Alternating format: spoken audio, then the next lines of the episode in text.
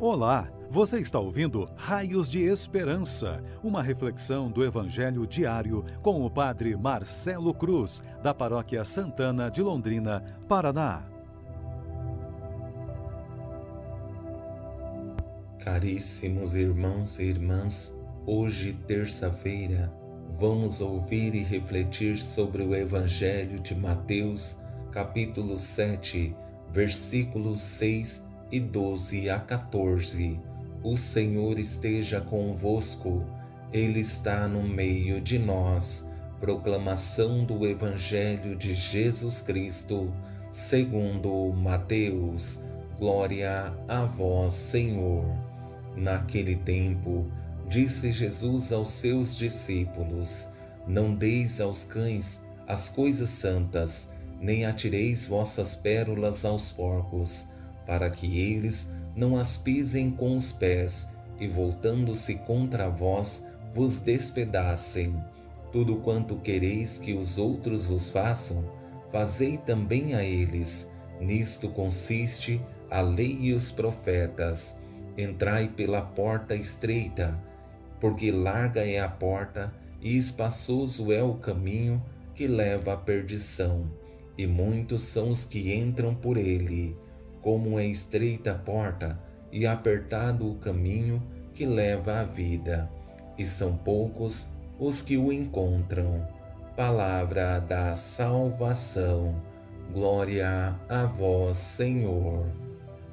Queridos irmãos e irmãs que nos acompanham por nossas redes sociais, estamos fazendo um caminho muito importante para nós, em que constantemente precisamos renovar nosso compromisso com Deus.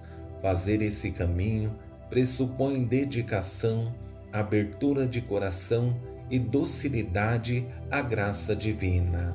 Para facilitar nossa compreensão do Evangelho, quero conduzir nossa reflexão a partir de três conselhos de Jesus que certamente nos ajudarão a sermos cristãos melhores que querem colocar em prática a sua fé. No primeiro conselho, Jesus fala sobre a prudência. No segundo, ele nos chama atenção para a generosidade. E no terceiro, ele revela que a perseverança é o que nos ajudará em nosso encontro com Deus.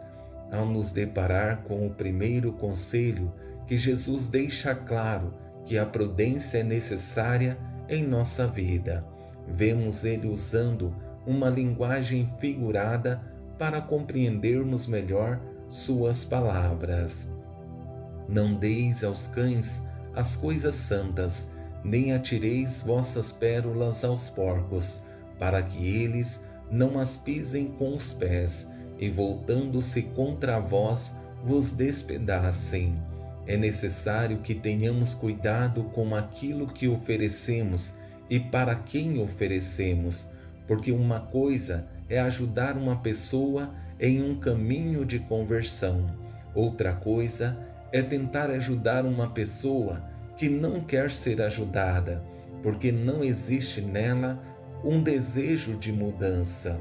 Jesus deixa claro que o nosso trabalho será vazio e sem sentido porque não existe uma experiência de mudança na vida dessa pessoa. Bem diferente é esse segundo conselho em que Jesus fala da generosidade, que certamente é o meio que mais nos aproxima de nosso Deus e nos ajuda a revelá-lo aos nossos irmãos com nossas atitudes. Tudo quanto quereis que os outros vos façam, fazei também a eles. A generosidade nos leva a um comprometimento com os outros. Com tais atitudes que tomamos, percebemos que mudará o mundo e a vida das pessoas que amamos. Como seria bom se as exigências que fazemos aos outros conseguíssemos colocar em prática em nossas vidas. Porque se queremos que o mundo seja melhor, necessariamente precisamos ser pessoas melhores para esse mundo. Nesse último conselho, em que a palavra de destaque é perseverança, precisamos entender que é necessário muito esforço, porque o mundo possui desafios, mas somente aquele que realmente se esforça conseguirá seus objetivos com sucesso. Entrai pela porta estreita, porque larga é a porta e espaçoso é o caminho que leva à perdição, e muitos são os que entram por ele. Como é estreita a porta e apertado o caminho que leva à vida, e são poucos os que o encontram.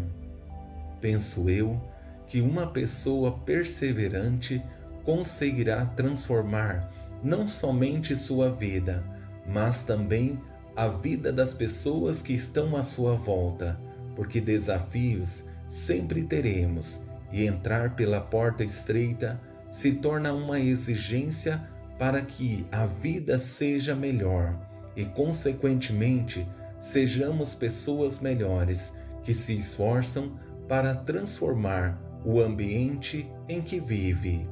Diante desses três conselhos de Jesus, espero em Deus que todos nós, motivados pela fé, tenhamos a coragem de continuar nosso caminho, tendo a certeza de que Deus nos envolve com o teu amor e nos motiva a não somente assumirmos nossa fé, mas nos comprometer com ela, para que diante das muitas exigências que temos em nossas vidas, consigamos nos alimentar da palavra de Deus, que nos dará sustento para continuarmos no caminho e será para todos nós raios de esperança, para não nos perdermos. Louvado seja nosso Senhor Jesus Cristo, para sempre seja louvado. O Senhor esteja convosco ele está no meio de nós. Abençoe-vos, Deus Todo-Poderoso, Pai, Filho e Espírito Santo. Amém. Você ouviu o Raios de Esperança, uma reflexão do Evangelho diário com o Padre Marcelo Cruz, da Paróquia Santana de Londrina, Paraná. Se esta mensagem lhe fez bem hoje, compartilhe com seus amigos.